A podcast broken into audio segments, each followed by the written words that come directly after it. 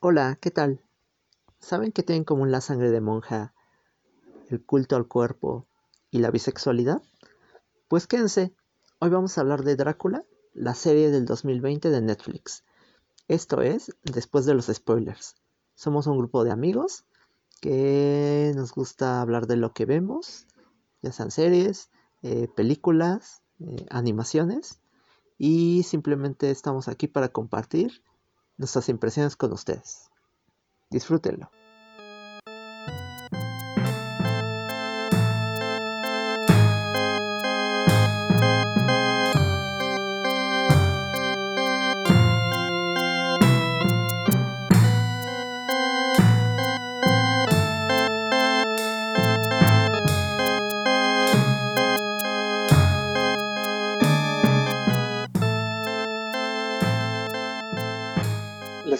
Antes si ustedes vieron o leyeron la novela de Drácula hace poco o hace mucho tiempo y si sienten que está relacionado. No sé, solo se me ocurrió eso porque me dio curiosidad y ya no me acuerdo de Drácula. La leí hace muchos, muchos años. Ya. Yo la leí hace poco, bueno, la releí por también por curiosidad, por lo mismo, ¿no? Por la misma pregunta, Sí. por la serie. Fue como, a ver, ¿qué tanto se parece? ¿no? ¿Qué Sí. Y pues casi no. Como que está basada en, pero muy libremente, ¿no? Sí, pero sí. Sí. tiene algunas cosas, sobre todo el primer episodio, ¿no? Sí, Y- sobre todo el primer episodio está más Sí, apegado, ¿no? Al, libro que el resto, ya el resto sí, ya, Sí, ya es libre. sí, ya es muy Libre. Exacto, sí. Me gusta mucho eso del inicio. Siento que a menudo es que es una historia difícil, yo creo que de adaptar, porque la han hecho muchas veces y Sí. cada vez que la hacen, ya cada quien más bien como que juega a inventarse algo más, más así como impactante. Pero me gustó que estuvieran entrevistando al personaje, al, al señor Jonathan Harker. Eso se me hizo padre. Como que también estuvo algunos de los poderes de Drácula, ¿no? Creo que sí los, los, los presentan ahí tal cual, ¿no? Como eso de, de llevar la, la neblina donde quiera que él quiera, o más bien, creo que en, en la novela es más bien en su castillo, ¿no? Que todo el tiempo ahí. Aunque se cree que él se puede convertir en la neblina misma. Algo así Sí, pensé. sí, sí, porque se puede meter así, ¿no? Por las rendijas y todo. Pero sí, la neblina sí lo sigue. En, la novela sí, cuando narran la parte del barco, que en realidad en el libro es Del una barco, nota ¿no? de, ajá, es una nota del periódico, ¿no? O Ah, sea, ya. como está escrita la novela, Sí, y solo narran un poco sobre la bitácora del capitán sí. nada más, ¿no? O sea, todo lo que vemos en el capítulo 2, pues no, de la serie, pues no viene en el libro. Ya. Y ese poder de, de Drácula de la, de la niebla, pues, que lo sigue a donde él quiere, esa Ujú. sí, sí viene en el libro, ¿no? También Sí. los lobos, su capacidad de llamarlos, ¿no? También. Sí. O de convertirse en, como en, en animales, ¿no? Creo que él sí se convierte en murciélagos, pero no me acuerdo. Sí, en murciélagos y en lobo también. O sea, regresando al barco, en la novela sale un perro, bueno, Sí. dicen que es un perro muy grande que sale del barco, ¿no? Y Sí. todos entendemos que ese es Drácula, ¿no? huyendo. ¿Tú qué pensaste, Sara? ¿Tú sí te acordabas de todo esto? Bueno, no sé si tú leíste Drácula antes de, de ver la serie. Eh, igual la leí hace varios años. O sea, pero sí creo que, creo que el primer capítulo es el que más, el que más pareció a la, no- a la novela. Y como que intenta ser como el más fiel a la historia original. Sí, Y ajá, y, o sea, el, segundo capítulo me, me gusta porque es como la. Y retoma algunos eventos de la novela, ujú. pero ya será más. más libertades. Como de. como de, de alguna manera reinventar la historia. Y el tercer capítulo ya definitivamente es como. ya una, una reinterpretación completamente de la original. ok, como que de alguna manera lo, lo va haciendo, como que lo, lo va haciendo de manera gradual. El primer capítulo es como más fiel y a partir de ahí empieza como una especie de, como una especie de poco a poco ir liberando, ir liberándose de la, de la versión original. Hasta Ya. el final, que es como que es- parece ser otra reinterpretación Oh, de ya. la historia. ¿Y qué, qué les pareció en general? ¿Cómo, cómo la sintieron? Cuéntenme sus opiniones. Ok. Bueno, en mi caso creo que ya se los había comentado, pero los dos primeros capítulos y el tercero no, no me gustó la conclusión que le dieron, ni el tratamiento de los personajes que usaron en esa tercera parte, tampoco me gustó. Y menos ahora que, que releí la novela, me pareció que mm, los cambiaron mucho los personajes. Por ejemplo, a, a Lucy la volvieron más como egoísta y no sé, el personaje era muy diferente. Y en mi caso en la serie no empaticé con ella. Me pareció que su final fue justo y pero no me causó pues pena por ella, ¿no? Por la situación por la que vivió, por ejemplo. Pero los dos primeros capítulos me parecieron muy buenos. A, mí, a mí el personaje de Lucy se hizo bien. Se me hace bien. Ay, no sé, se me hace un personaje muy extraño. Pero también creo que es como una reinterpretación de. Como muy, muy de los tiempos vigentes, como muy actual. O sea, no sé. O sea, tengo que admitir que el personaje de Lucy a veces me, me caía muy mal. En particular, este personaje de Lucy era, chocante. Y, y, y como que a la vez era, pues no sé, me costaba trabajo, me costaba trabajo como, como simpatizar con ella. Pero creo que de alguna manera es como, pues no sé, o sea, creo que el personaje de Lucy es como el ejemplo claro de que intentaban hacerlo, o sea, de que intentan como adaptar la historia a los tiempos actuales. Sí, O sea, como, como si Lucy representara de alguna manera. Al final también es como una generación, pues al final es una generalización, ¿no? Y como generalización puede ser burda, sí. pero intenta hacer como esta generalización de la juventud, Mm, ya.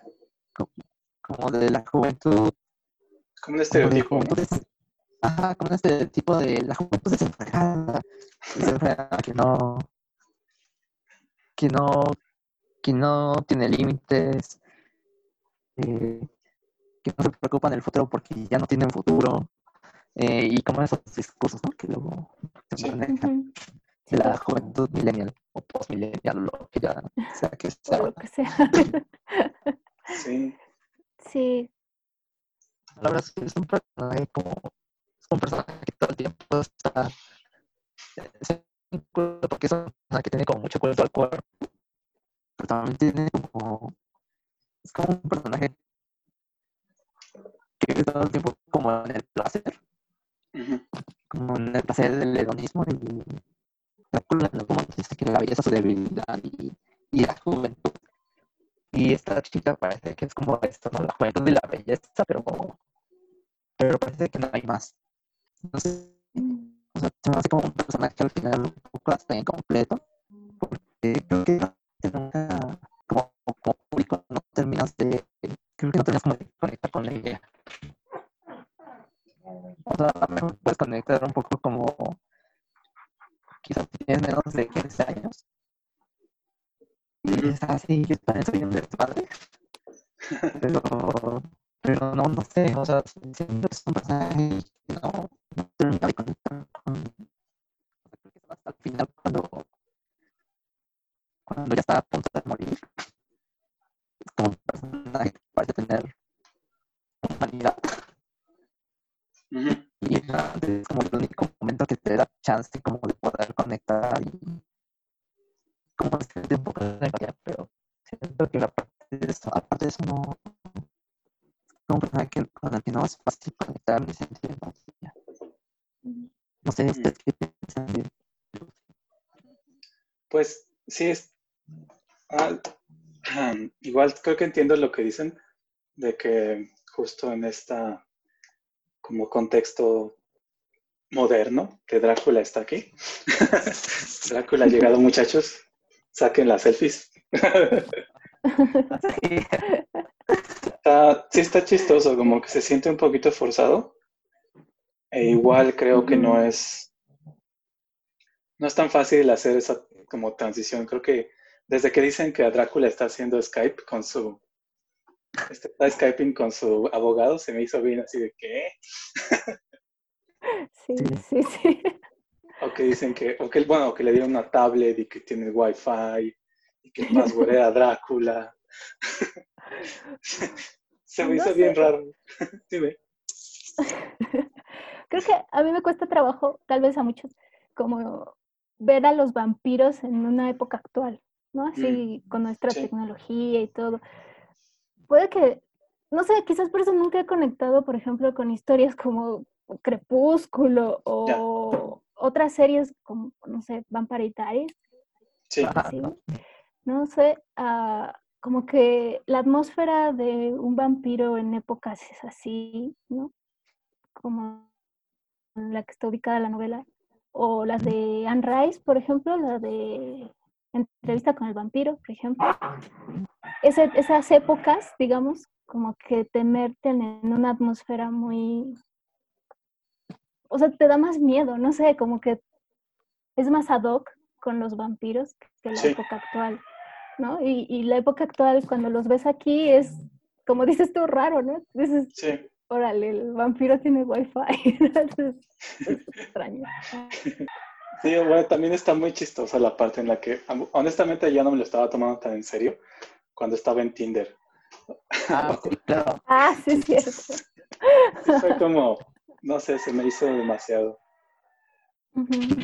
Al principio de ese capítulo me pareció interesante porque me gustaba ver como su confusión ante las cosas modernas y que no sabía qué era el horno o, no sé, el refrigerador más bien, ¿no? Creo que el único como tipo de series de vampiros, vampiros en la modernidad que he visto y que sí me ha gustado un poco es esta serie de... Ay, ¿Cómo se llama? Ah, ¿Qué hacemos en la oscuridad? Ah, no, pero ¿Has visto esa película? No, no la he visto, sí quiero verla.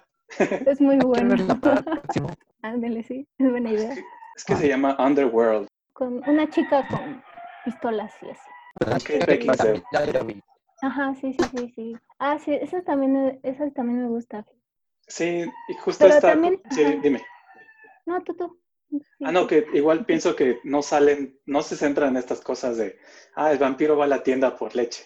Es más como, es más bien como, ah, claro, son, son clanes y tienen como historia y, vamos a ver la acción, ¿no? Y, ah, tienen un complejo de tecnología y seguridad avanzada, pero realmente lo que importa son como las peleas y la sangre y los símbolos y cositas así.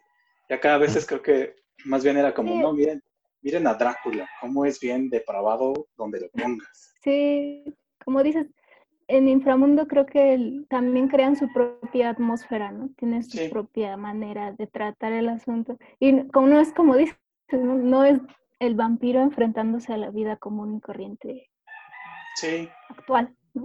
Sí, en ese sentido, quizás también hubo un cambio de tono, ¿no? Porque los anteriores episodios sí eran como vamos a eliminarlo como de lugar, ¿no? Porque tenemos así como el tiempo contado y qué va a pasar si se libera esta amenaza en el mundo y pues, no sé, como nos destruye a todos, ¿no?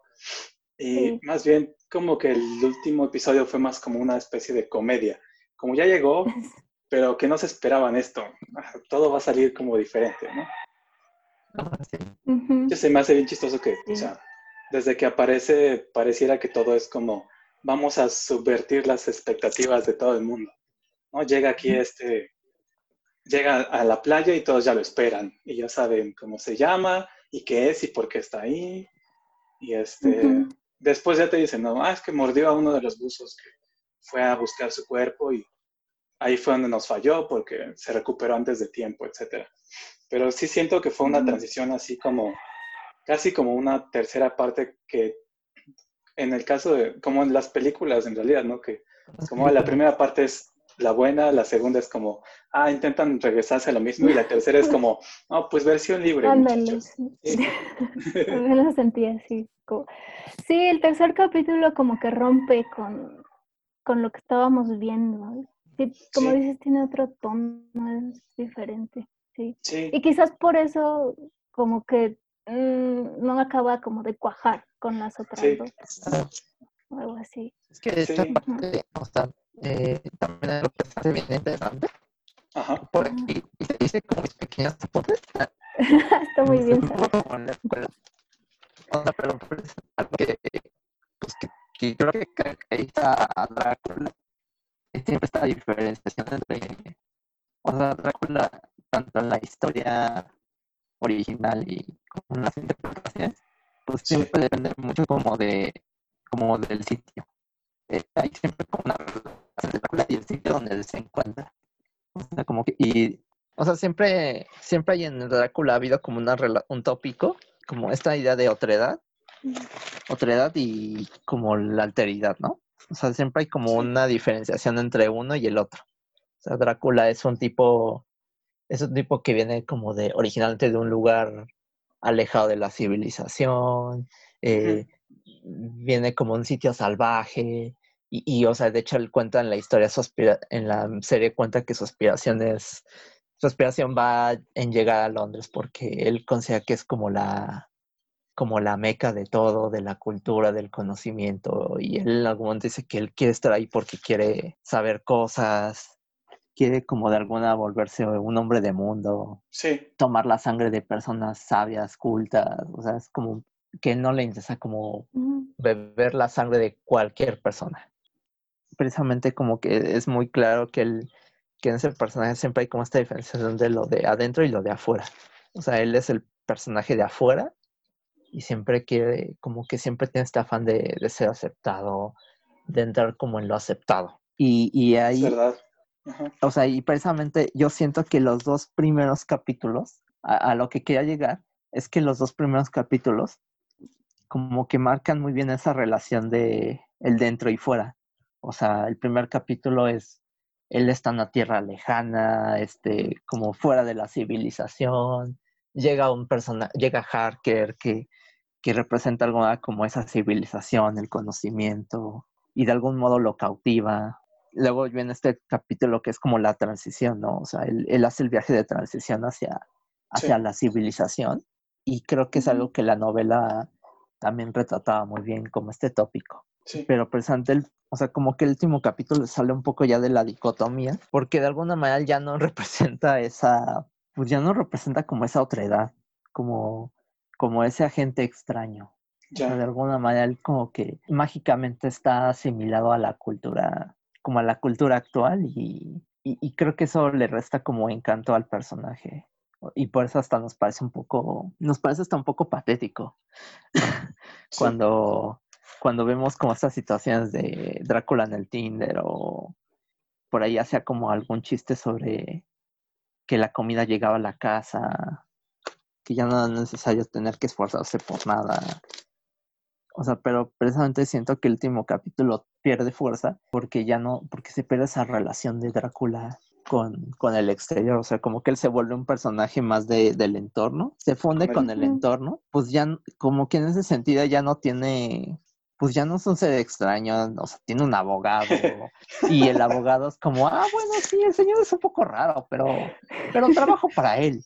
me dio Y, mucha risa eso. Ah, y, o sea, o sea, creo que pierde mucho de su encanto porque ya pierde ese. Porque ya no es una amenaza, incluso. O sea, ya no parece una amenaza, parece más bien un chiste. De hecho, Ajá. sí. O sea, se- Ajá, sí, se vuelve como Sí, un cómico.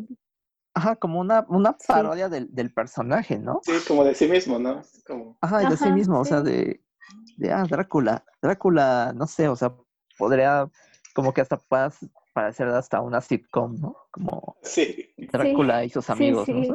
Está bien chistoso porque incluso recuerdo que el, el principio de la serie está muy preocupado por quién se va a comer, porque Ajá, quiere adquirir cosas a partir de su sangre, quiere conocimiento, Claro. lenguas, quiere ver el mundo, ¿no? Quiere y sí, es muy snob, de hecho. Dice siempre Sí. como, ay, es que esta, esto Sí. me va a echar a perder como la, la inteligencia por un rato, cosas así.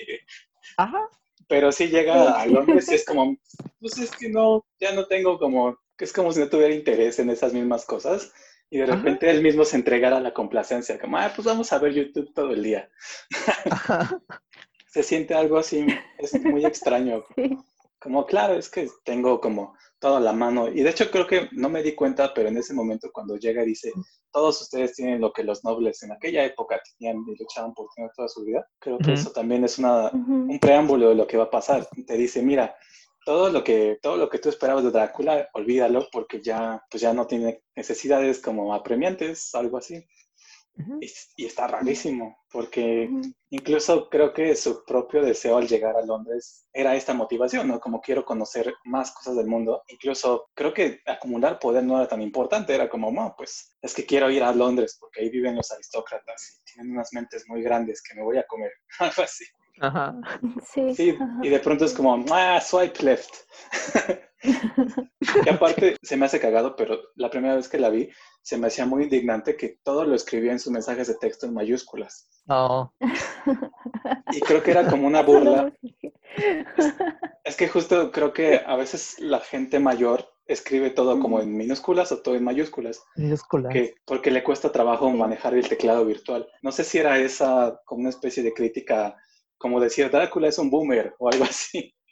Puede ser. Puede, ser. que sí, ¿eh? Sí. Puede ser que sí. Pero sí se sintió así el día y la noche. O sea, antes, creo que incluso al final de los otros capítulos estaban, estaba padre porque te dejaba como, como una especie de, insatisfacción. Y curiosamente, aunque el tercero te podría dar, en teoría, mucha más satisfacción porque se concluye la historia y se concluye todo este arco de, de qué es lo que realmente le hace daño a Drácula, por qué la cruz le da miedo y todo esto, realmente sí es un poquito como insatisfactorio llegar al final y que te digan, bueno, es que siempre le tuvo miedo a la muerte. No sí. sí, sí, para mí también el final fue, como dices, ah, le faltó algo, como que la resolución que le dieron no me pareció la mejor. Mm. A comparación, en toda la serie, pero a comparación de, de, los otros capítulos que sí te dejaban así como, ah, al menos el primero sí, te deja bastante choqueado, ¿no? y el segundo te deja con, con, la pregunta de qué demonios pasó, ¿no? Porque llega a una playa y de pronto un helicóptero y dices, ¿qué pasó? Y te dan ganas de ver el tercero porque quieres saber cómo estuvo la cosa. Al final del tercero y de la serie en general, sí me pareció coja, en cierto sentido, como que no, no terminó de afianzarse todo. Y la idea final, o sea, el final final, donde digamos que su desencanto lo lleva como una especie de suicidio, ¿no? Sí. sí. No sé, no me pareció, como dice Sara, que llega a parecer patético el personaje, sí, llega, termina siendo patético, de, de, tener como esta hora como de este hombre cínico y, e inteligente, ¿no? sí, sí, muy inteligente. Muy inteligente y astuto y... Eh, me acuerdo, nada más rápida mención, que el segundo episodio realmente es todo como este juego de ajedrez entre Van Helsing y él. Y está padre eso porque se ve como que de cierta manera de esas dos personas que son muy como exitosas en sus diferentes formas de vida y que están muy interesadas mutuamente, pero al, mismo tiempo como mutuamente en su destrucción. pero los ves ahí como urdir tramas y urdir estrategias así al vuelo de, ah, pasó esto, hago esto, pasó esto, hago esto.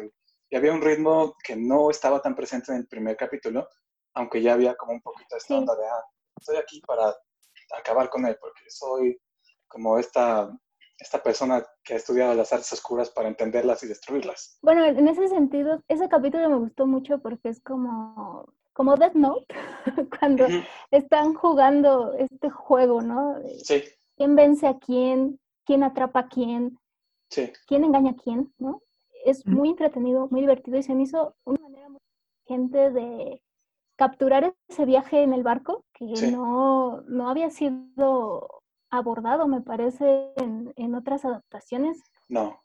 No, que yo recuerde, ¿no? Y me pareció muy interesante esa manera de abordarlo. Y de usar a Van Helsing, porque, bueno, bueno no sé qué opinan ustedes de que hayan cambiado a Val, Helsing en, esta, en esta monja, ¿no? Con un pasado, digamos, complicado, porque como que da a entender que tuvo familia, pero ya no, y, que tiene familia, porque en el tercer capítulo nos enteramos que no es una reencarnación, es como su tatara, tatara nieta o algo así, ¿no? Sí.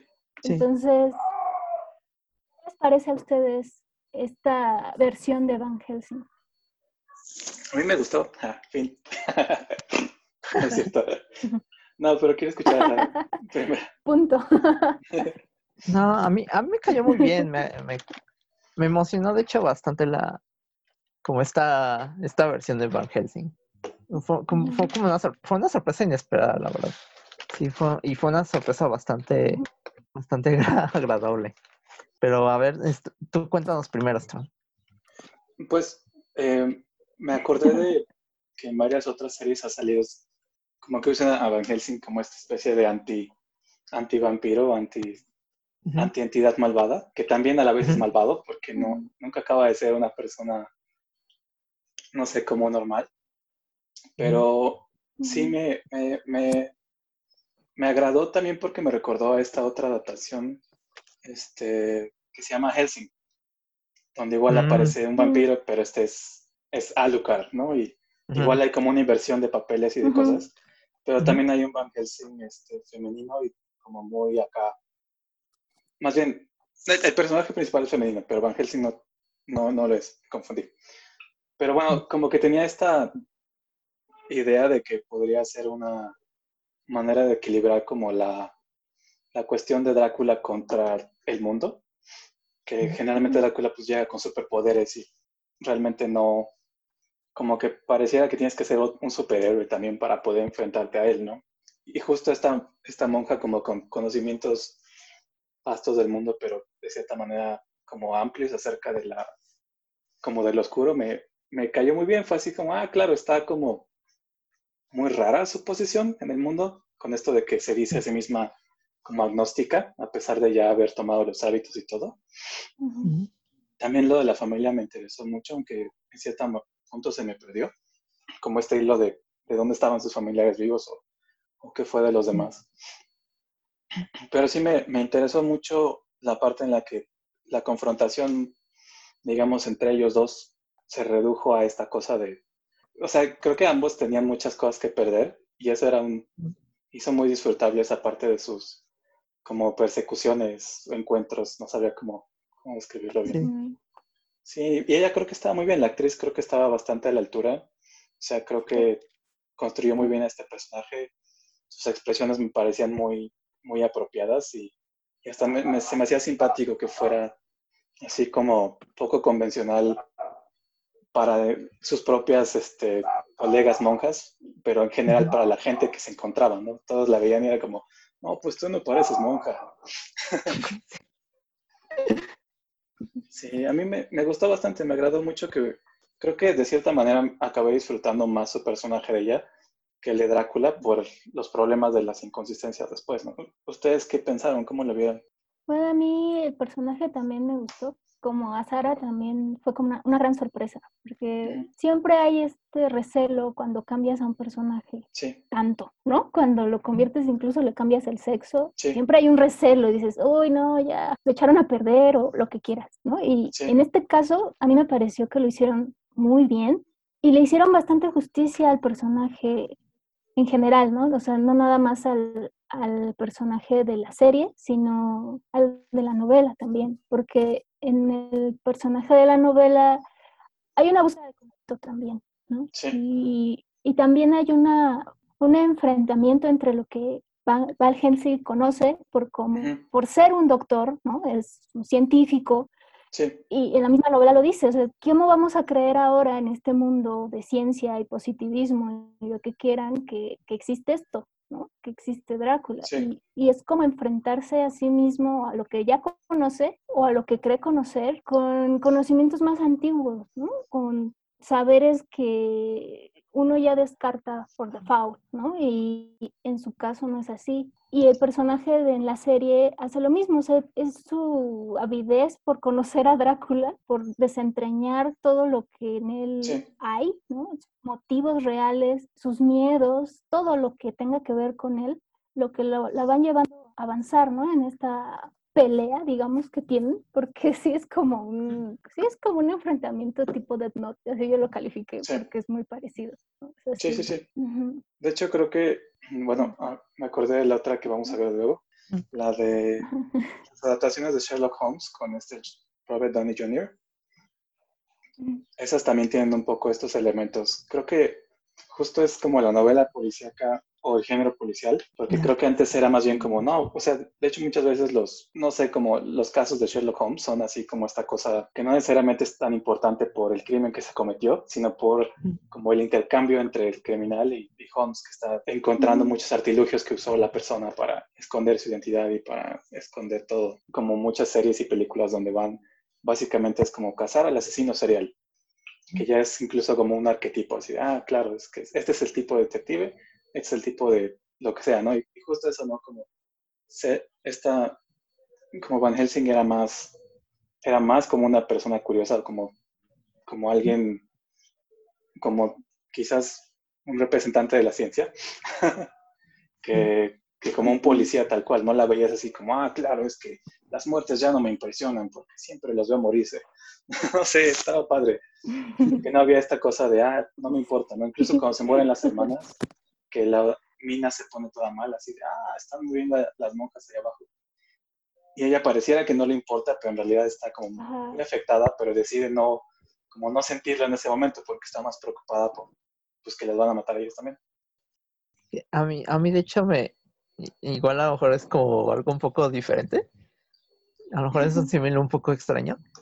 Pero a mí, a mí presenta el personaje de, de Agatha me recuerda un poco como a eh, sus enfrentamientos con Drácula, como los enfrentamientos que había en Naruto entre oh. Shikamaru con, con, otros personajes.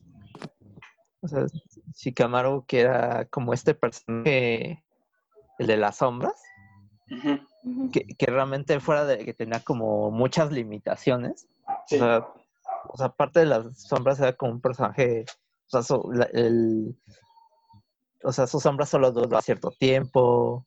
Y, o sea, era como un personaje de alguna con muchas limitaciones frente a otros personajes de la serie. Pero, y, pero tuvo varios enfrentamientos con personajes bastante, eh, digo, como a nivel de fuerza física o como a nivel de jutsu, eran como personajes muy, como muy fuertes, ¿no? Y, y él, y él, muchas veces sus enfrentamientos eran más bien como a base de, de crear estrategias y de mucho intelecto, ¿no? Como de... Sí. A veces, muchas veces depende mucho hasta del sitio. Como, ah, en ese sitio voy a hacer que ocurra esto para que, para que a mí me favorezca y pueda, puedan cerrar al tipo. Y, y a mí se me hacía, de alguna manera se me hacía así como los enfrentamientos que Agatha tenía con, con Drácula. Sí. eran como enfrentamientos donde pues si lo pensamos, como de cierta manera, él, tenía muchas ventajas, eh, contando como todas estas habilidades que tenía, eh, sobrenaturales, y ella pues realmente, aparte de la efectividad de, del brillo de la cruz y el agua bendita y, cosas que nunca quedan muy claras por qué eran efectivas o por qué o si solo eran una burla. O sea, realmente como en base mucho a su intelecto era como ella lograba hacer estrategias o lograba como de alguna manera favorecer, el entorno para que ella le, le facilitara poder confrontarlo. Y de alguna manera incluso hasta poder, este, no sé, como ejemplo como en el episodio del barco, ¿no? O sea, que aparentemente, eh, aparentemente Drácula tenía como el entorno a su favor y, y, con una estrategia de, del de círculo pudo de alguna manera derrotarlo, ¿no? o al menos hundirlo, hundirlo en el mar para que para contenerlo como fuerza natural. O sea, se me hace bien curiosa como me gustan mucho los enfrentamientos entre ellos por eso. Como a pesar de las limitaciones que ella podría tener, pues de alguna manera lograba lograba estar a la altura de él como enemigo. Y lo, si lo pensamos como de esta manera, como enfrentamientos, o sea, eran como personajes que estaban a la par, a pesar de las limitaciones de cada uno. Sí, sí intelectualmente eran a la par, ¿no? O sea, estaban, digamos, al mismo nivel.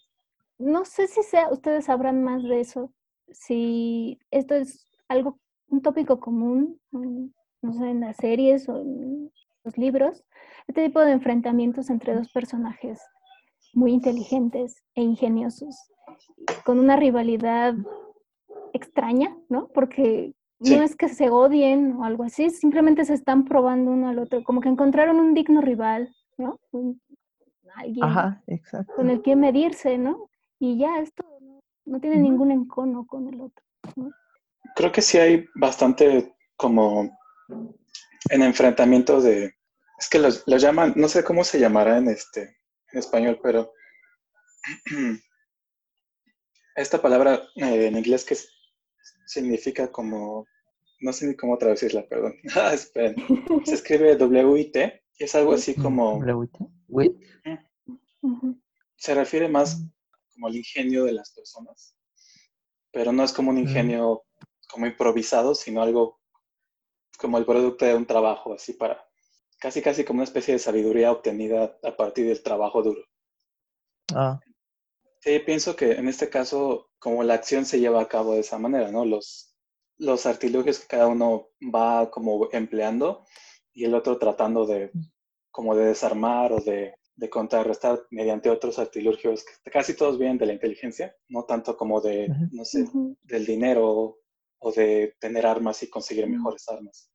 Creo que eso, eso mismo sí es como una, quizás no como un género en sí, pero sí es como una situación común para algunas, algunas obras, sobre todo para obras seriales, como precisamente como Sherlock Holmes, que son, que te permiten Yo ver... Pensé en otra que es el... ¿Cuál, cuál? Pensé en otra también que es el Doctor Fumanchu, que también es como de la época, después de la época victoriana. Y el doctor Fu Manchu es como, igual es como un doctor, como un científico asiático que se enfrenta a, un detective británico, creo. Sí. Pero igual, es como esta misma idea de, como de dos ingenios ahí todo el tiempo enfrentándose. Oh, acabo de encontrar una página de Wikipedia sobre eso. Creo que más bien estaba equivocado yo. Porque son, creo que es, es como, sí sería como una, como una novela de detectives o como ficción de detectives, ah.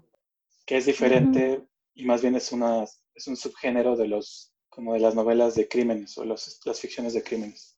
Sí, es como que, como que junta la, la parte del misterio con esta otra parte de, de los crímenes. Está, creo que es algo relativamente reciente, como justo del siglo XIX para acá. O sea, no es algo tal cual, o sea, existen otro tipo de novelas donde el héroe tiene que encontrar como precisamente la salida a partir de sus recursos a la mano, pero creo que hasta esta época es cuando empiezan a, a, predominar, ¿no? Al menos es, hay, hay, como una época ahí que pareciera ser como una época dorada.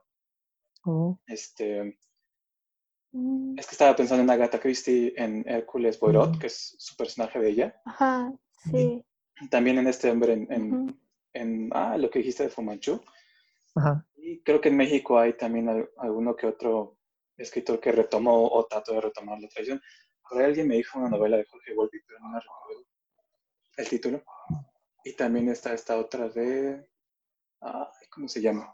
Ah, mi memoria está oxidada. pero sí, está, está Creo que es esa cosa de la que hablamos.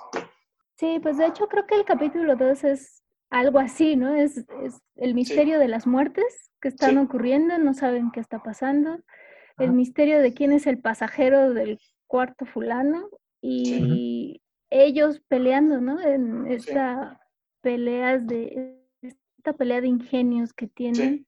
Creo que el capítulo 2 es, es, muy interesante y muy entretenido precisamente por eso, ¿no? Tiene todos esos elementos que pues, a la gente le gusta mucho.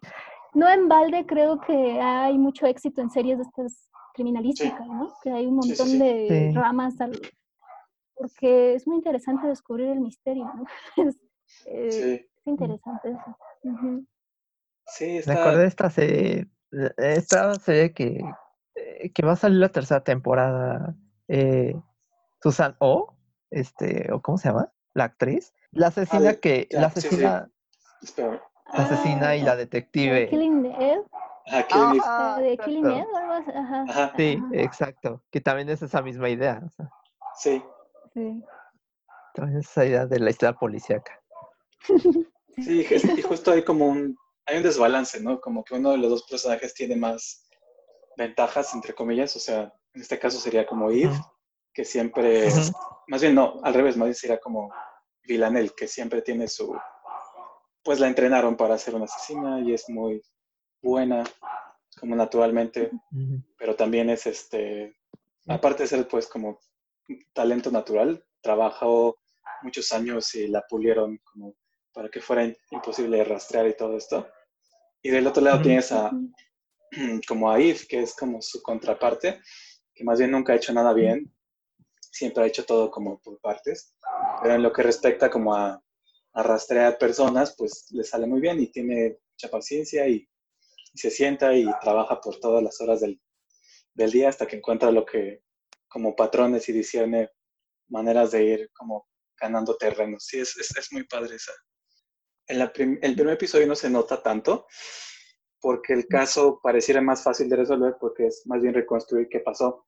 Y, el, y realmente el misterio es como qué pasó y por qué Jonathan no se acuerda de nada y por qué escribe como estos diarios crípticos donde hace puras alabaciones a Drácula y así. Que está, está, está, bien loco, ¿no? Creo que justo no me di cuenta de que estaba, que la historia iba en, en, esa dirección por, por esta parte en la que estaba esperando más bien como la acción, estaba esperando la, el enfrentamiento con Drácula, pero sí, en realidad también está construida de esa manera.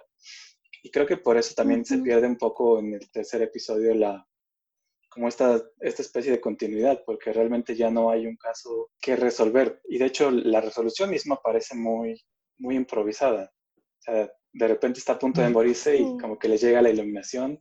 También honestamente me pareció como, una, como un poco tramposo que no hubiera otra consecuencia de que se tomó la sangre de Drácula, más que poder ver de pronto como mensajes y, no sé, como de cierta manera poder acceder a esta sangre con memorias y con recuerdos y con cosas que incluía su antepasado. Honestamente esperaba que hubiera una consecuencia tipo, pues se va a volver un vampiro porque ya la mordió un vampiro y ya se comió o bebió su propia sangre, que al menos en la entrevista con el vampiro era la regla.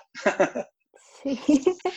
bueno, en, en la novela Mina, la esposa de Jonathan Harker, ella también recibe esto que llaman el bautismo del vampiro, ¿no? Es, oh, beber la sangre del vampiro.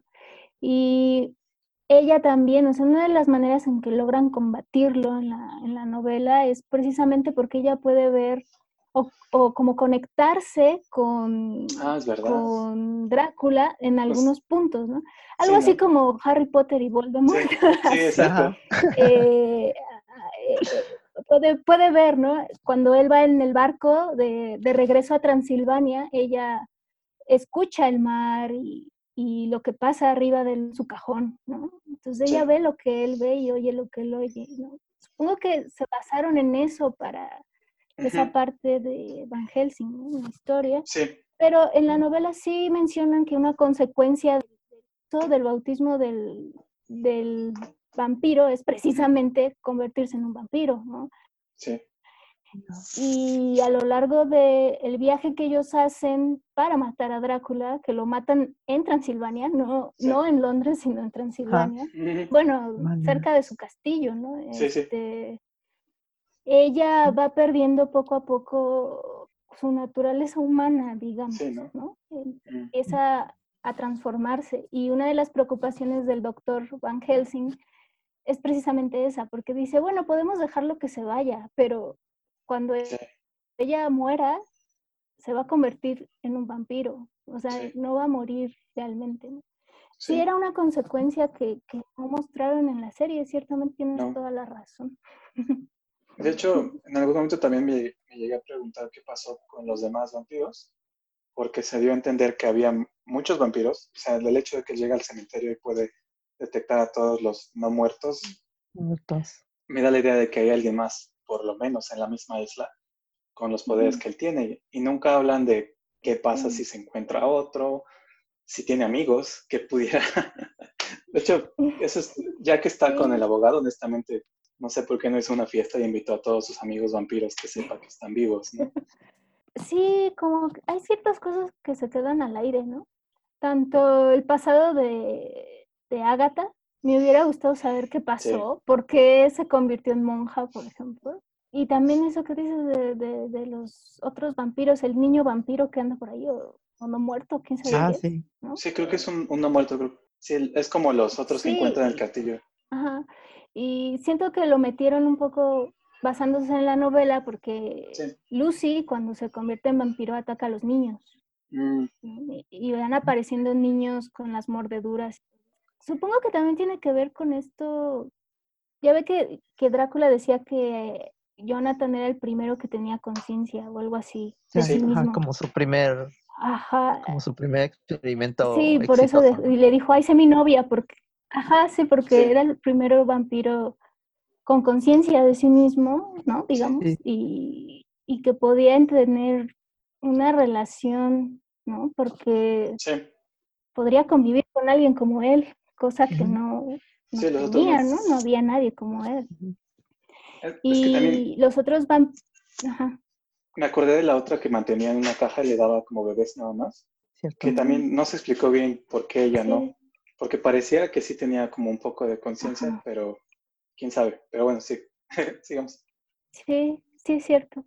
Bueno, y bueno, parece que Drácula tiene el mismo espíritu científico haciendo sus experimentos.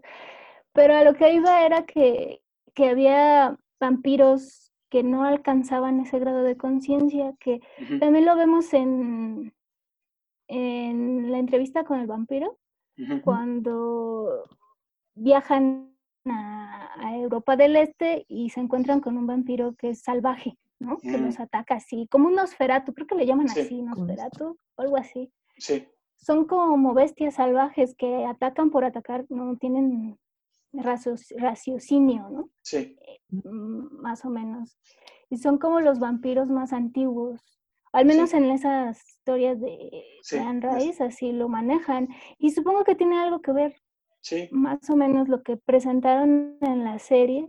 Pero sí también me queda la incógnita qué pasó con todos los vampiros que había en el castillo, que se encontraba Jonathan cuando estaba ahí y no los vimos supimos qué pasó. En la novela sí se sabe qué pasa con las vampiresas, vampiras que están ahí, ¿no? Pero en, la serie no. Sí, quién sabe qué fue o cuál habrá sido la intención al final de cuentas. Me pregunto si habrá sido el mismo director, habrán cambiado cada capítulo de director, si los escritores tenían este plan desde el inicio de, de explicar un poco por qué es un vampiro en algún momento estaba padre la, idea de buscarle explicaciones a las debilidades que tenía Drácula, pero también quizás en un momento decidieron como ya dejar esa parte de la trama porque no, estaba tan fácil. Y supongo que es esta misma cosa de las diferentes eh, como cosmogonias vampíricas, sí, ¿no? Donde hay unos que, que se destruyen con la luz del sol, hay unos que más bien no se destruyen, pero como que se empiezan a enfermar o se empiezan a, morir, pero es más como un envenenamiento. Ah, en entrevista con vampiros se vuelven de piedra, ¿no? Ajá, se vuelven de piedra. Hay otros, no me acuerdo dónde es, pero es que sí, hay diferentes como características, debilidades y fortalezas de los vampiros. Quizás ese fue también el problema de la serie, que este Drácula era casi capaz de hacer todas las cosas. ¿no? O sea, desde conjurar la niebla hasta leer la mente de las personas, este, adquirir su, información o su vida a partir de su sangre. Este, también como que era, eh, como que podía crear estos seres como no muertos que también eran como vampiros, pero, pero quién sabe, y, él solamente él sabía cómo crearlos, ¿no? Porque no, no eran como todos a los que mordía, sino al parecer a los que los iba dejando sobrevivir a partir de un lapso de tiempo. O sea, creo que quizás ese fue uno de los problemas que nos, no se pensaron. Bueno, también era, era receptivo a los crucifijos, aunque en el primer episodio parece que no. Ajá. Sí. Eh, o sea, creo que trataron de revisar así muchas tradiciones vampíricas en la figura de Drácula y a la hora de la hora siento que sí era demasiado. Yo en ese sentido pensé que iban a, ocupar quizás a la fundación, a la fundación de, de Jonathan Harker, como una especie de, bueno, entonces de esta manera tenemos ahora como armas, ¿no? Y podemos como pelear al mismo nivel que Drácula, mm. pero no sé, sin tener que perder a tantas personas o, o, quizás como preservando la voluntad de Mina, cuando en un momento dijo, ah, sí, vamos a hacer, voy a vengar a mi esposo, ¿no? Y, y creo que de cierta manera esa podría haber sido una resolución, oh, sí estuvo bien rara la decisión que tomaron de no, mejor va a ser todo como derechos humanos para los vampiros y también, no sé, abogados. Y también no como vampiros comprando mansiones porque se aburren. Definitivamente fue algo inesperado, pero muchas posibles incógnitas pues se quedaron ahí en el aire. Algo que a mí también se me hizo como, pues sí, que hay, hay muchas inconsistencias, porque realmente al final, como que yo tengo una interpretación de qué fue realmente lo que lo mató, pero pues al final también como que queda muy abierta, como que queda un poco abierta la interpretación de qué fue exactamente lo que lo mató, ¿no? o sea, porque... Cuéntanos. Al final yo siento que más bien él quería ya morirse. O sea, como que él parecía que ya tenía todo lo que quería, tenía como el conocimiento que quería y, y, realmente pues ya estaba aburrido. Y, y, de alguna manera cuando Soy eh, también va a morir, pues como que también a él se le apaga un poco esta emoción de, ay, bueno, ya está muriendo mi rival, este, ahora con quién me voy a, con quién me voy a divertir, ¿no?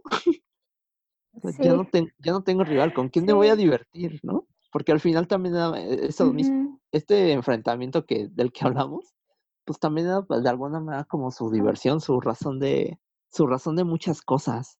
Y cuando ella ya está muriendo, como que él también dice, bueno, ya murió mi rival, yo ya tengo todo lo que, que quería, entonces, ¿qué más quiero? O sea, como que nos sugieren un poco que se murió porque se porque tomó sangre envenenada.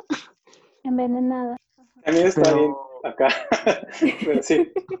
O sea, como que se sugiere un poco que, que murió consumiendo sangre envenenada.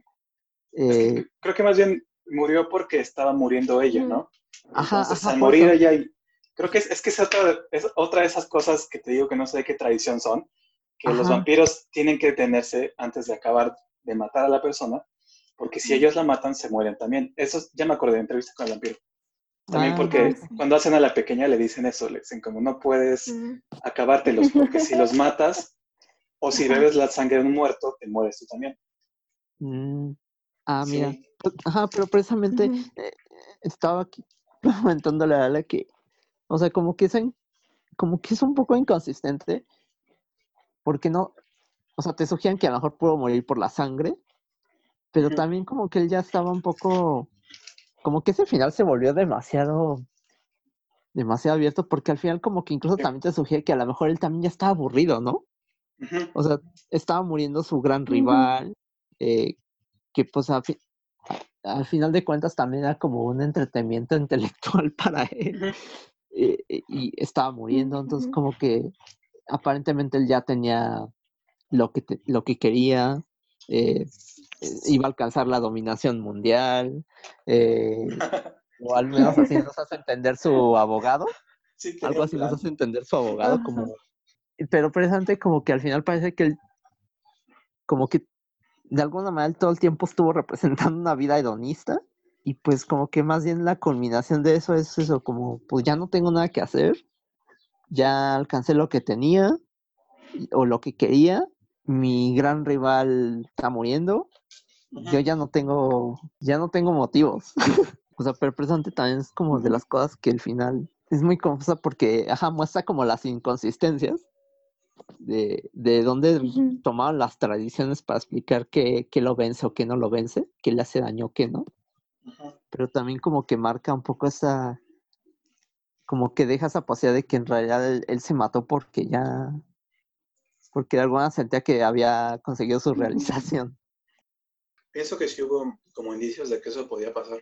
Eh, me acordé ahorita de cuando al principio se reencuentra con con esta descendiente de Van Helsing y, le, y la confunde varias veces, pero no parece ser una confusión como tipo, ay, no sé, no sé quién eres, sino como una vez que quiero que seas tu antepasado, ¿no? Quiero seguir esta, como esta competencia que teníamos.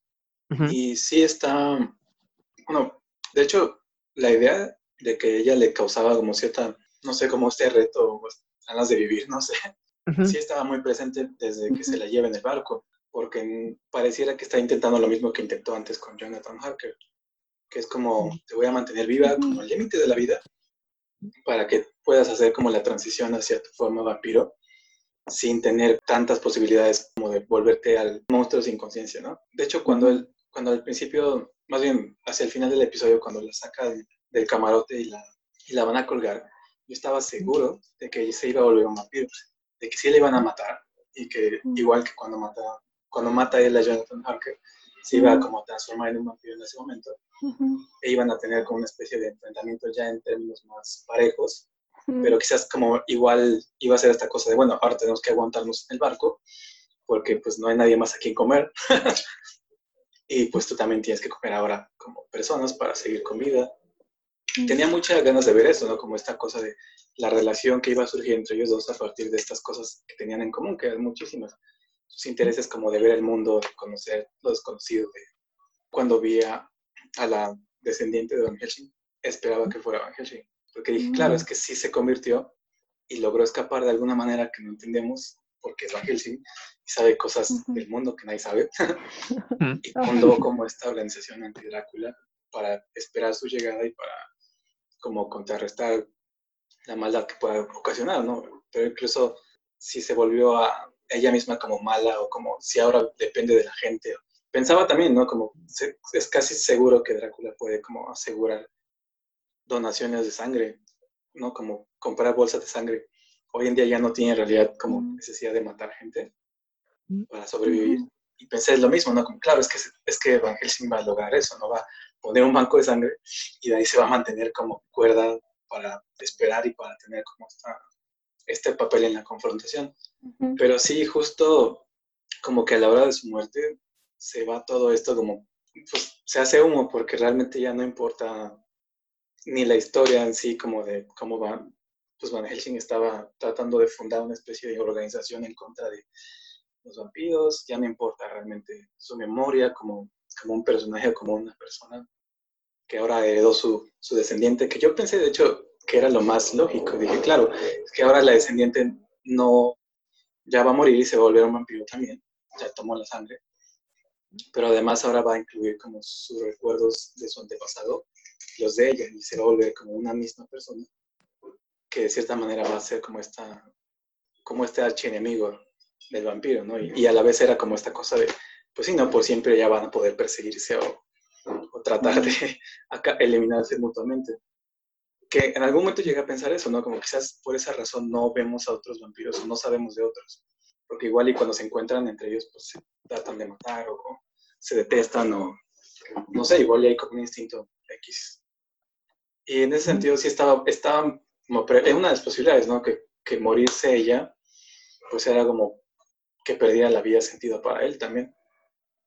Pero sí fue raro, como que, como que aunque eso parece ser el final, se siente como forzado, se siente como, quizás también porque Drácula no, nunca mostró como esta vulnerabilidad hacia ella, todo siempre es hacia como la luz del sol, el crucifijo, y es como, no, pero es que ya tienen una, como una historia, sería más bien difícil que no sintiera nada cuando la ve morirse, porque aunque digan que es como un vampiro y que no tiene sentimientos, ¿por qué lleva tanto tiempo precisamente construyendo sus novias potenciales, ¿no? Tratando de realizarlas. Precisamente se están, pues apoya esta idea, ¿no? De que está muy solo. y de que encontrar a alguien con quien se sienta a gusto y que sea digno como de su compañía y de sus juegos y de lo que sea.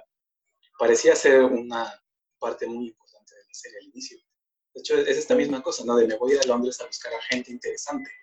No es tanto como me voy a Londres porque allá está el dinero porque allá están los otros vampiros, o porque allá voy a hacer con, no sé, mi familia, ¿no? Es como, no, quiero conocer personas. Y ella misma era una persona tan interesante que de, entrada ni siquiera te lo preguntas, es como, ah, claro, este es como el oponente que él estaba buscando, pero a la vez como la compañía que siempre anheló.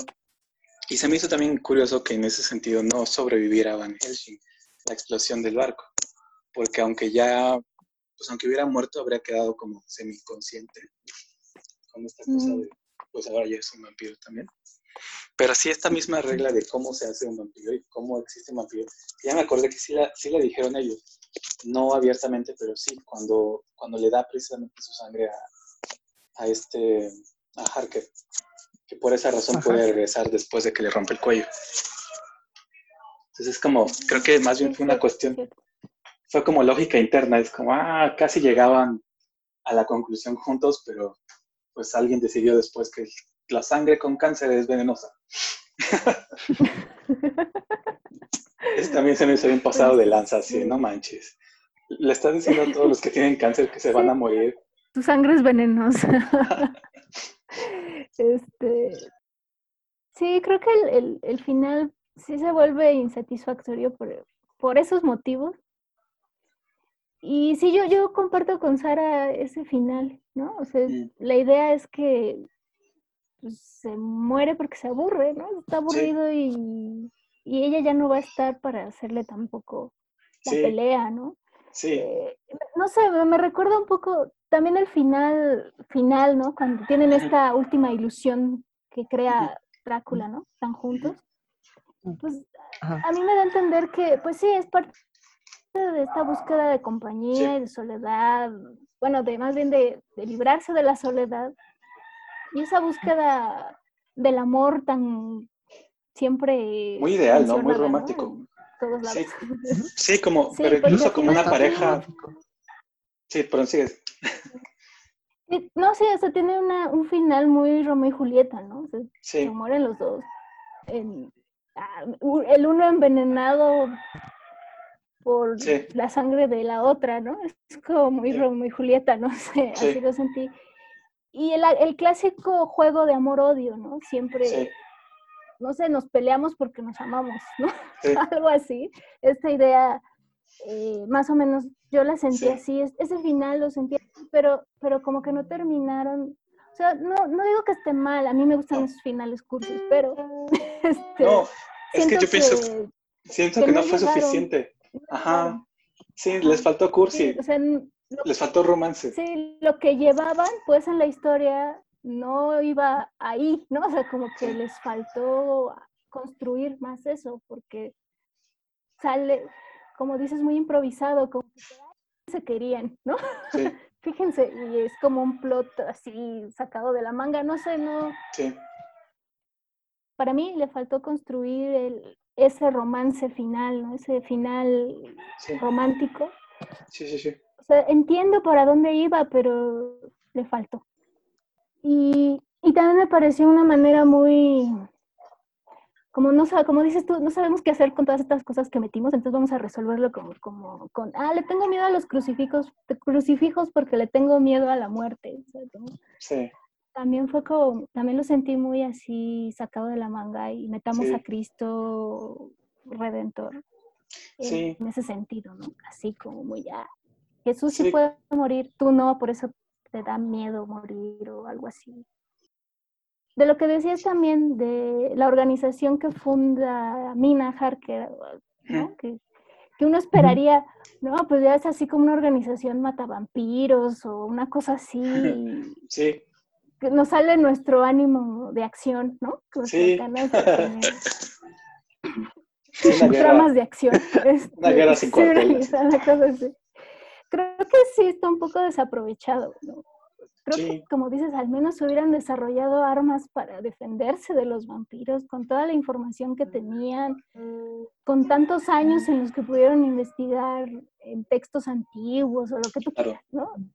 no Entonces sí. Mm.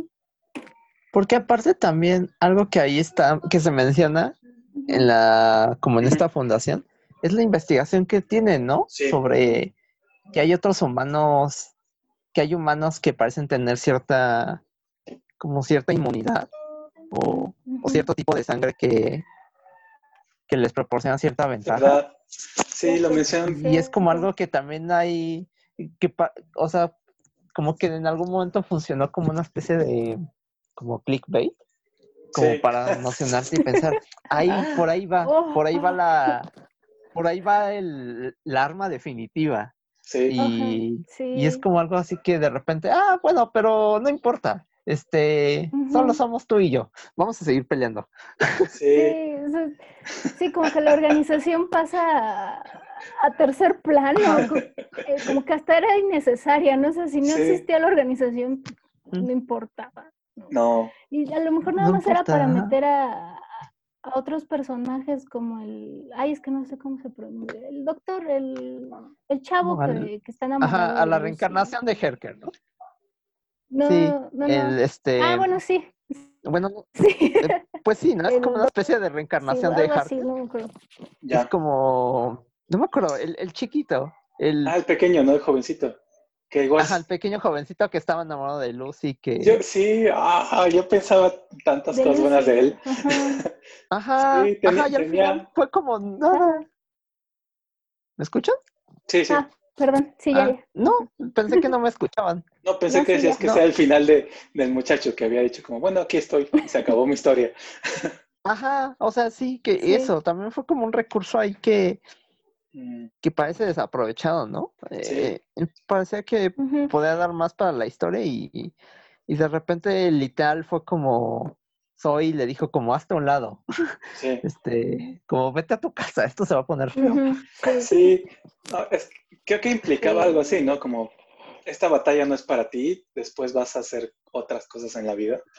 Ajá, Pero, pero no, pues no, o sea, si nunca hubo otros vampiros, no sé, ajá, ya mató Es que parece que, que e- esos personajes, eh, perdón, parece que esos personajes los metieron porque aparecen en la novela. O sea, Sí, tenemos que sacarlos porque aparecen en la novela. Está Mm. Lucy, y, ah, pues metámosla Claro. porque aparece en la novela. Está Tienes este razón. chico que es en, en la novela, es un doctor que tiene mucha importancia en la novela Sí. y aquí no se la dan. Aparece No. el prometido de, de Lucy, que Ah. el- aquí es el, el norteamericano, en la novela no es el norteamericano, es, es otro chico que, que se llama Arthur y que nunca apareció o que se apareció era el amigo gay, creo, porque la verdad no, no entendí sí, no, quién era él, porque el personaje de Arthur, que es el prometido de, de Lucy, el nombre creo que nunca se menciona. sí, y no, nunca supe qui- cómo se llamaba eh, su amigo. sí. Que siempre está con ella y siempre le dice, ay Lucy, no hagas esto con los hombres, ¿no? sí, sí, Y- es que sí será todo. y, y todos esos personajes en la novela son importantes. Incluso el abogado es un personaje de la novela, es Renfield, que es Ujú. un, un paciente psiquiátrico del hospital de, Oh, del otro doctor, que es este chico. Y Renfield le llama maestro a Drácula. Él, él se da cuenta cuando él llega a Londres y es un sófago, ¿no? O sea, come moscas y arañas porque dice que está comiendo vida. ¿no? Y en la serie Renfield, pues es un abogado medio, medio sonso, digamos, se ve tonto, Sí, se ve, no sé, bastante. sí, como.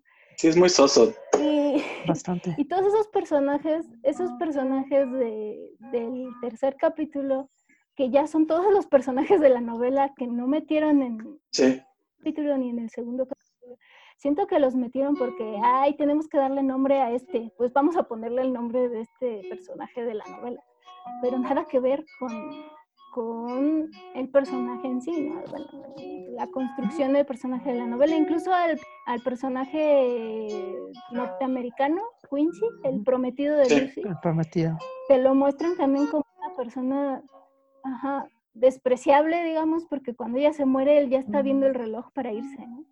Ah, no sé si se fijaron, Sí. pero cuando Sí, ella sí iba de viaje. ya tenía su maleta Tenía ahí. viaje, ¿no? Ajá. Sí, ya no.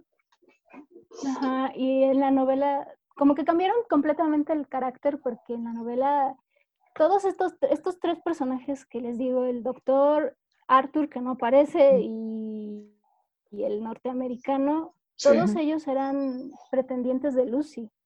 sí. Y todos ellos al final, sin importar que matado ni nada por el estilo, pelean hasta el final. Y de hecho Quincy, Sí, el personaje norteamericano, Mm, muere en la pelea contra Drácula en el final.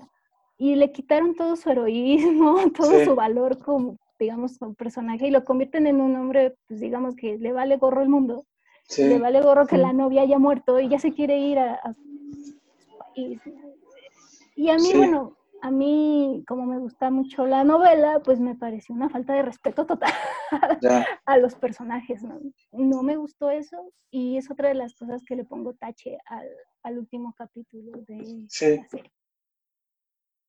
yo no había pensado en, eh, en ellos. Realmente me acuerdo vagamente de los personajes de la, de la novela, pero sí puede ser eso que estaban tratando de hacer una adaptación donde se notara mucho como el material original, como una adaptación que quizás trataba de como de agradarle a los lectores del libro, que es algo que a veces pasa, ¿no? Creo que, por ejemplo, hay muchísimas adaptaciones de Hamlet también, de Romeo y Julieta igual.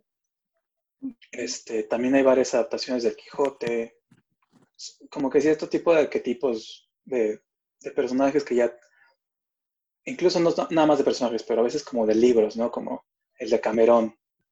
Como que hay una, una tendencia como a tratar de adaptar novelas o materiales eh, de otra época, pero al mismo tiempo tratar de como de hacerlos interesantes para nuevos, eh, nuevos lectores, para nuevas personas, nuevos espectadores, pero manteniendo cosas que también atraigan a los lectores del material original. Y creo que siempre sale muy caro eso. Creo que siempre que alguien trata de hacer como una adaptación, incluso no una adaptación fiel, nada más una adaptación donde se, se meta como la estructura o, muchos personajes, creo que acaba, acaba pasando esto, ¿no? Que sientes que muchos personajes que te gustaban por ciertas cosas ya no tienen sentido en la pantalla o en la obra de teatro, la adaptación que sea. Es que me, me acuerda mucho la sensación que me dejó este, la película de Harry Potter de La Orden del Fénix. Que mm, precisamente La Orden del Fénix es un libro muy gordo creo que es el más largo, de hecho. De la. No, es, es, el segundo más largo. El más largo es el Cáliz del Fuego. Es, enorme. Después viene el Orden del Félix. Es como el segundo más largo, pero es, está lleno de, de intrigas y de tramas y de acción y de todo. Y en la película no se nota casi nada, porque había muchas limitaciones de tiempo, había muchas limitaciones pues de recursos y de todo. Honestamente no sé si algún día alguien va a hacer una adaptación de Harry Potter que tenga el tamaño como suficiente para meter las cosas que toda la gente le gustaría ver. Me gusta. Sí. Pero sí es, es, es, esa misma cosa, ¿no? Como tratar de ser muy, yo no, yo no diría fiel, como de integrar mucho más bien, de integrar mucho del, material original en las adaptaciones, eh, a menudo causa como detrimento a la, a la estructura general de la cosa. Y sí se notó mucho que el último capítulo realmente era, parecía ser eso, pequeños tributos a la novela, como una mención especial de este personaje que no recordaban, mención de este otro y mención de este otro, pero pareciera más como, como eso que dice Sara, como clickbait. como realmente no vas a ver lo que, lo que esperas, pero, pero te llama la atención y por eso sigues viendo.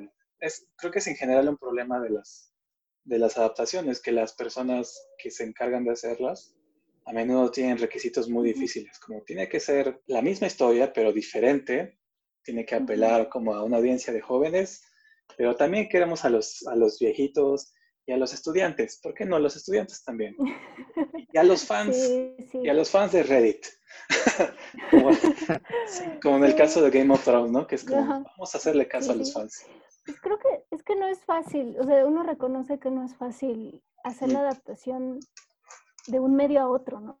No, para nada. Siempre dicen que son, son lenguajes diferentes, bla, bla, bla. Sí. Eh, sí, es evidente, ¿no? Pero de alguna manera uno espera, cuando te dicen Drácula, pues tú esperas cierta historia, ¿no? Ya sí. esperas cierta historia y, y, esperas también ciertos personajes en ella. Sí.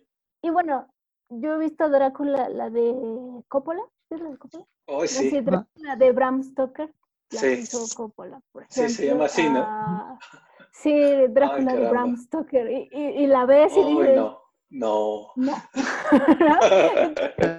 ese tipo de cosas son lo que, lo que molestan un poco, ¿no? Porque dices, bueno, yo estoy esperando a Drácula y cuando yo vi el tráiler de esta serie, pues sí emocionó porque decías, ¡ay, sí están, sí, sí, metieron, sí. metieron lo de los lobos, sí se ve que va a estar sangrienta, sí, o sea, este tipo de cosas, ¿no? Sí. Y, y como dije, como te digo, les digo, este, me gustó los primeros dos capítulos. Están basados en el libro muy libremente, así como sí, una adaptación muy libre, pero no pierden esa esencia, como que mantienen la esencia de, del Drácula, de, y eso le perdonas todo. O sea, a esos dos capítulos yo les perdono que no se basen más que como en la idea general de la historia, ¿no? Sí, el último capítulo sí me pareció bastante fuera de lugar y no porque esté en esta época, sino por el tratamiento que le dieron al final y Sí. al- a los personajes que- son importantes en la novela y que aquí relegaron, pero así, hasta la misma Lucy, la misma Mina Sí. Harker, que es súper importante en la novela, la, la hicieron a un lado así totalmente. Sí, ¿no? no, solamente apareció su nombre y como dos minutos en los que hacía caras y lloraba y, y después salía corriendo. Y ya. Sí. y, y en la novela Mina, Mina es todo lo que... en la- bueno, consideramos la época de la novela, ¿no? Sí. Primero. Claro, Y en ella la describen como una mujer con mente de corazón de mujer, ¿no? O sea, sí, era una, en la época era una mujer muy inteligente, muy fuerte, muy valiente. Y es la protagonista, es la verdadera heroína de Drácula sí, en la novela. Claro, y aquí Y, en- y aquí queda relegada totalmente, pero sí, en el primer capítulo, digamos, lo perdonas, ¿no? Porque Sí. la historia la adaptaron muy bien y mantiene esa esencia de, Sí. de Drácula, ¿no? Pero sí, ya el último capítulo me causó un- muchos conflictos. ya, ya no, no me gustó por esa razón, ¿no? Aunque sí tiene algunas cosas que, que- que digo, bueno, están interesantes, pero... Ya, Sara, cuéntanos cuándo vas a escribir tu propia adaptación de Drácula. Ah, este, no, pues sabes qué, Ah, ahorita que dices eso, eh, me acuerdo, hablando de adaptaciones de Drácula, ah, o sea, me acordé de una, una novela que se llama El, El vampiro de la colonia Roma, Ah, que, que es una, y que a lo mejor es como un salto ahí medio extraño, pero bueno, la, la novela en realidad habla sobre, relata la vida de, de una persona gay en, en el México de los 70s, 80s. Ujú, Ujú. Y, y, y a mí lo que se me hace, eh, como que más bien usaba eso para hablar de un aspecto que se me hizo interesante que retratan en la, en la serie, que es la, la bisexualidad de Drácula. Oh, Ah, es verdad, se quedó. Sí. N- No me acuerdo realmente cómo funciona en la novela, al menos a, ju- a juzgar por la época. eh, supongo que no es algo que, que se prioriza en la historia original. Pero aquí en la, en la serie se me hace bien, como bien curioso, como, como a lo largo de los tres capítulos todo el tiempo nos, nos sugieren que Drácula es una persona bisexual, que incluso podemos decir que eh, incluso es un poco queer, eh, como en el sentido de que es una persona que no, no tiene como, como diferenciaciones muy tajantes entre, entre ser esto, ser aquello. Muchas de las personas por las que muestra eh, interés eh, Sí, a lo largo de los capítulos son hombres y, y la manera en que se refiere a ellos eh, pues muchas veces es, es sexual, ¿no? O sea, no, Sí. no es como no es como, ah, solo quiero la sangre, ¿no? O sea, como que No, sí. muchas, me- eh, por ejemplo, me acuerdo eh, en el capítulo 2, en el barco con, hay un personaje que se llama Lord Ruthven, que era el, el esposo de, de una mujer llamada Dorabella, eh, que es como un hombre joven, como aristócrata, como bonito, de facciones delicadas y, y cómo empieza a tener con él una especie de como relación de complicidad. E incluso al final como esta, es- esta especie de, eh, eh, no sé, como si fuera una especie de relación entre Sugar Daddy y, y un beneficiario. Sí, sí. Ajá, y el Sugar Baby, o sea, como, como Lord Ruthven está como, Drácula me prometió que me va a dar eh, la vida eterna, ¿no? Y, Sí. Y, y el otro como, sí, papi, te, te voy a dar la vida eterna y te voy a dar, pues, para que vueles, ¿no? O sea, eh, como esta relación. sí. Sí. o sea, por ejemplo, bueno, en el último capítulo también, ¿no? Bueno, eh, también con este, con Harker, ¿no? Sí. Que le Ujú. habla de manera insistente como su, que sea su mujercita, su esposa. Es que la- el Y- término que usa es como, como prometida, pero no le dice Como prometida, ¿no? Sí, no le dice prometida, le Ah. dice prometida, siempre. Siempre Ajá. le dice bride, no le dice groom, siempre es bride. Mm, Ya. Sí. Oh, mira. Y, Y por ejemplo, en el último capítulo también, ¿no? Eh, eh, cuando está, mm, cuando muestra como este interés de los perfiles de, de Tinder, o sea, como realmente su perfil, eh, pues busca hombres, busca mujeres, como que al final lo que le importa es, es, es un cuerpo bello, es un cuerpo sano, como un cuerpo Sí. en plenitud. Pero al final como que deja ver eso, ¿no? Como que es un pequeño guiño de que en realidad, pues Ay, realmente sí. como estas, estas diferenciaciones de género, eh, Sí, no valen como que al para final él. le, ¿no? le- le importan, ajá, como que no le valen. Y también un poco como en este discurso de, ah, yo ya estoy grande, tengo mucha experiencia y, y ya no me asusta, como, no sé, como Lo que me gusta. Ajá, como ya no me asusta nada. Ajá, como ya no me asusta nada. Ya me asusta este, lo que me gusta. entonces me, me, me aviento con cualquier tipo de persona, ¿no? Que, Sí, que me prometa juventud y belleza. ¿no? Sí. En, en- por aquí lo noté, de hecho, porque en el, en el capítulo 2, de hecho, dice eso, dice, la juventud y la belleza son mi debilidad. Y se me hizo como una línea muy poderosa porque es como, pues sí, como diciendo, a mí lo que me importa es eso y lo demás en las personas me, no me importa. También es una característica que le hemos, le hemos dado a los vampiros actualmente, ¿no? Es esta sensualidad que dispara a todos lados, ¿no? O sea, no, no Sí. importa, creo que es algo ya como muy asumido. sí, También lo, es, esa, también la vemos en la entrevista con el vampiro, ¿no? Hay Sí. una relación ahí muy extraña, entre Sí. comillas, ¿no? En la que los dos personajes principales, que es el Lestat y el otro que se me fue su nombre, Luis. Ujú. Lestat le da una hija al otro. Y, y- y le llaman así, es nuestra Sí. hija porque la- los dos la hacen. Y es, y es Sí. una familia homoparental, digamos Sí. así, ¿no? Crían a esta niña, pero al mismo tiempo esta niña dice que está enamorada de Luis, que viene siendo su papá. Entonces se van dando cuenta Ah. como que esta, esta cosa rara, ¿no? Eh, pero digamos que es- eh, en ellos es, es así. O sea, Sí. ellos ya pasaron a otro nivel, pues ya no son, ya no son personas como tal, no son humanos, ni Sí. se rigen por las reglas de los humanos, ni nada por el estilo. Entonces, No. no sé, y ya es una característica que ya está muy, muy presente. Los vampiros son sensuales Sí. y son seductores. Sí. Ajá. Yo diría que incluso son como, como esta imagen o este, esta efigie del pansexualismo, ¿no? Que es como niños, mujeres, ancianos, ancianas. Este, si hubiera en las historias de vampiros mujeres trans y hombres trans, también, ¿no?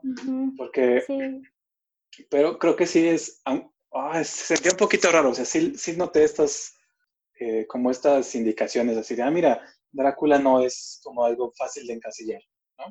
Ajá. Sí, Sí. solo es. ah, lo- mi resumen de lo que iba a decir es que me hubiera gustado que fuera más, justo más sensual, sexual el personaje y los personajes en general, porque creo que, um, aunque había, no sé, como esta, pues sí, no, como esta indicación de que Drácula no es algo, como que él no ve barreras, él ve a las personas por lo que son, no por la ropa que llevan Mm. puesta. De todas maneras, siento que él se quedaba nada más en plática, porque al final de cuentas siempre mataba a todos. Y al final de cuentas, no, como que no, no jugaba con nadie, no, no, nunca lo viste en una fiesta ahí como. O sea, si, si se llevaba a alguien fuera de escena, aparecía muerto. Se acabó, ¿no? Mm. Creo que en ese sentido sí le, le quedan un poco de ver a esta nueva como visión de los vampiros, que, De es los vampiros. sí, que Sí, son como los seres pansexuales de la noche. sí, ¿no? Sensuales, sexuales, este, seductores. Esa, esa parte sí. Sí. Yo siento que la querían meter Sí. al principio, pero se frenaron por alguna Sí, razón. Yo Yo creo que la se, sentí. Ajá. Sí, yo creo que se frenaron porque Van Helsing era una monja. ¿Y cómo crees? Mm, sí, ¿cómo crees? También a lo mejor por eso decidieron eh, que fuera una descendiente y no ella en el final, ¿no? Sí. No sé. Quizá Sí, Pero bueno, Sara, pero sí. ¿algo más que quiera decirnos antes de que nos Ajá. vayamos? Eh, no, pues solamente como. Solamente como cerrando con ideas así, como palabras que a lo mejor encontré. Pues creo que se me hace curioso de la serie como em, la, la maldad de Oriente, usa aquí en mis anotaciones, la maldad de Oriente, eh, la maldición de la juventud y la belleza, eh, los Mm, derechos de la mujer, creo que lo puse a relación de, de Helsing y de Agatha. Ah, sí. y, y Drácula como un, como un sujeto que se está civilizando. Es verdad, no había pensado que Drácula es como este, de cierta manera es como un salvaje así, que llega a la civilización y dice, me gusta, me voy a adaptar. No es, no es para nada como, nah, esto no Sí, me pero- sirve. Al- Ajá. Pero Sí, lo muestran, al menos en los primeros capítulos, un hombre muy culto, ¿no? muy Sí. educado, muy, ¿no? muy conocedor. Eh, pues sí, yo solo quiero añadir de Drácula del personaje en sí, Sí. creo que está también bien llevado por el actor, no me desagradó, me muy pareció que lo hizo muy bien. Y también, regresando un poco a la idea que les hablábamos de los detectives, de Sí. Sherlock Holmes y esto, creo que tiene sentido que la historia esté como planteada de esa manera porque uno de los productores es productor de Sherlock, de la BBC, Oh, del, este, con el que le hace de, de Strange. Sí, con Es, es uno de ellos. Entonces, supongo que tiene, ajá, tiene ese, Sí. esa, esa relación directa, ¿no? Que le gustan Sí. estos, estos enfrentamientos intelectuales y dijo, aquí también lo voy a meter. Claro, Y sobre creo que es un buen ejemplo de cómo empoderar a una mujer, cómo se debe hacer en, en- en el, en el cine, en, en las series. Creo Sí. que está bien llevado, que no está artificial como en algunas películas que hemos visto, ¿no? sí, Creo que es así como debe ser, como se debe hacer si le vas a cambiar al personaje todo, ¿no? El sexo, etcétera. Creo que esa es la manera en que se puede hacer. Eh, ¿Qué otra cosa? Pues, creo que nada más, eh, en, en general la serie me parece buena, excepto por ese capítulo. sí, Pero los dos primeros me, me- me gustaron Sí. mucho, me pareció una buena adaptación. Esos dos. Y pues nada más, y si recomendamos, les recomiendo algunas cosas de vampiros que, que tengo por ahí, si quieren en algún momento echarles un ojo. sí, Va. Hay un- una antología de ciruela que se Ah. llama Vampiros. Muy, muy buena, tiene muchas historias de vampiros de todas épocas, de todo tipo de vampiros y de muchos autores de diferentes nacionalidades. Si quieren buscarla, está Sí. muy buena. va, va, Por supuesto, obviamente Drácula de Bram Stoker, am, Entrevista con el vampiro de Anne Rice y toda su saga, no la he leído toda, pero al menos ese libro sí está muy bueno. La película también la recomiendo. mm, Y si quieren, bueno, ya saben, las películas de, de- de Drácula, está la clásica, digamos, clásica de Coppola, sí, si quieren verla, ¿no? No está tan mal, pero no es Drácula. Sí, no. Este, eh, hay otra que es, fue un poco como, ay, como polémica, porque eh, o te gustaba o no te gustaba, a mí me gustó, una visión diferente. Se llama, no me acuerdo bien, pero es el inicio, el comienzo, Drácula el comienzo, me parece. Es con Luke Evans. No sé si ubican al Oh, actor. no, Luke Evans, Mm, no. eh, ¿no? Bueno, búscanla así, Drácula al comienzo, sí. creo, con Luke Evans. Y es como la historia de cómo es que Drácula se volvió Drácula, ¿no? Tenemos a Vlad Tepes y cómo Vlad Tepes se convierte en Drácula. Y a mí me gustó. Ahí creo que sí manejan mejor la- el romance y le dan el mismo motivo romántico que le da Coppola a Drácula para ser Ujú. Drácula, Sí. más o menos, pero mejor llevado, creo yo, en esa, en esa película. A mí me gustó. muchos esperábamos secuela, pero creo que no va a pasar. Pero Sí. bueno, no importa. Y No. pues no sé si ustedes tienen algo que quieran recomendar de vampiros. Si gustan. Mm. Ah, hay una serie que se llama Van Helsing en Netflix, donde Van Helsing también es una chica, pero también es como de acción, como inframundo. Sí. No la he visto, pero sé que va por ahí. Entonces, si le quieren echar un ojo, también. Y ah, lo que hacemos en la oscuridad, Mm. Sí. que es de es del director de, de Thor que te gusta, Esteban. sí, es de Taika Waititi. Este Titi. Taika Waititi. Ajá, de él. Sí. Él actúa ahí y la película es genial, te mueres de risa. Es, es comedia, es muy buena. Y hay una serie de, basada en esa película también, si quieren. No la he visto, pero dicen que es, es genial. Supongo porque la película es muy, muy buena. Y creo que ya, no sé ustedes. tengan. A mí me gustan mucho. Me causan mucha curiosidad. Mm, No soy una fan así loca, pero sí me gusta eh, las historias de vampiros. Son interesantes. Sí, está, está muy padre. Tienes es una buena lista. La lista que, que sacaste. Una lista muy larga. No, es que hay muchísimas cosas. Hay cosas muy buenas también, la verdad.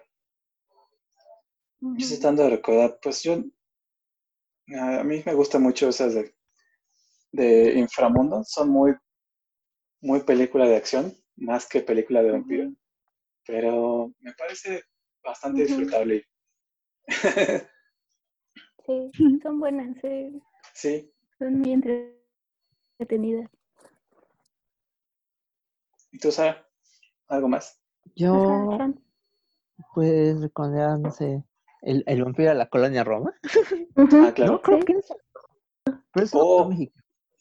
Es Sí. un autor mexicano, ¿no? Sí. Ajá, Sí. y, y tiene que ver presente con, o sea, se considera que es como una de esas novelas que empezó como la literatura gay en México Mm, eh, y que presenta Ujú. habla como de esta relación vampírica que, Sí. que a veces se piensa dentro de la Ujú. comunidad homosexual. Eh, estaba leyendo un, un libro de varios cuentos, es un autor francés, no sé cómo se pronuncia bien, se llama. Villiers de Ils Adam, como Mm. Ils, como Isle, como Sí. isla, sí, y, Ah, y se llama. Cuentos Crueles. Y Oh. tiene ahí como cuentos que me recuerdan un poco a Edgar Allan Poe. Y, y algunos de esos cuentos tienen a personajes como vampíricos, personajes que ya no están vivos, pero que, que Mm. siguen teniendo como presencia la realidad. Y, y Ernesto el vampiro también. Ah. Sí, ah, y bueno, y también el libro, el autor que hace rato les contaba, Ah, sí, claro, Este, Ernesto el vampiro. Ernesto el vampiro. Claro que sí.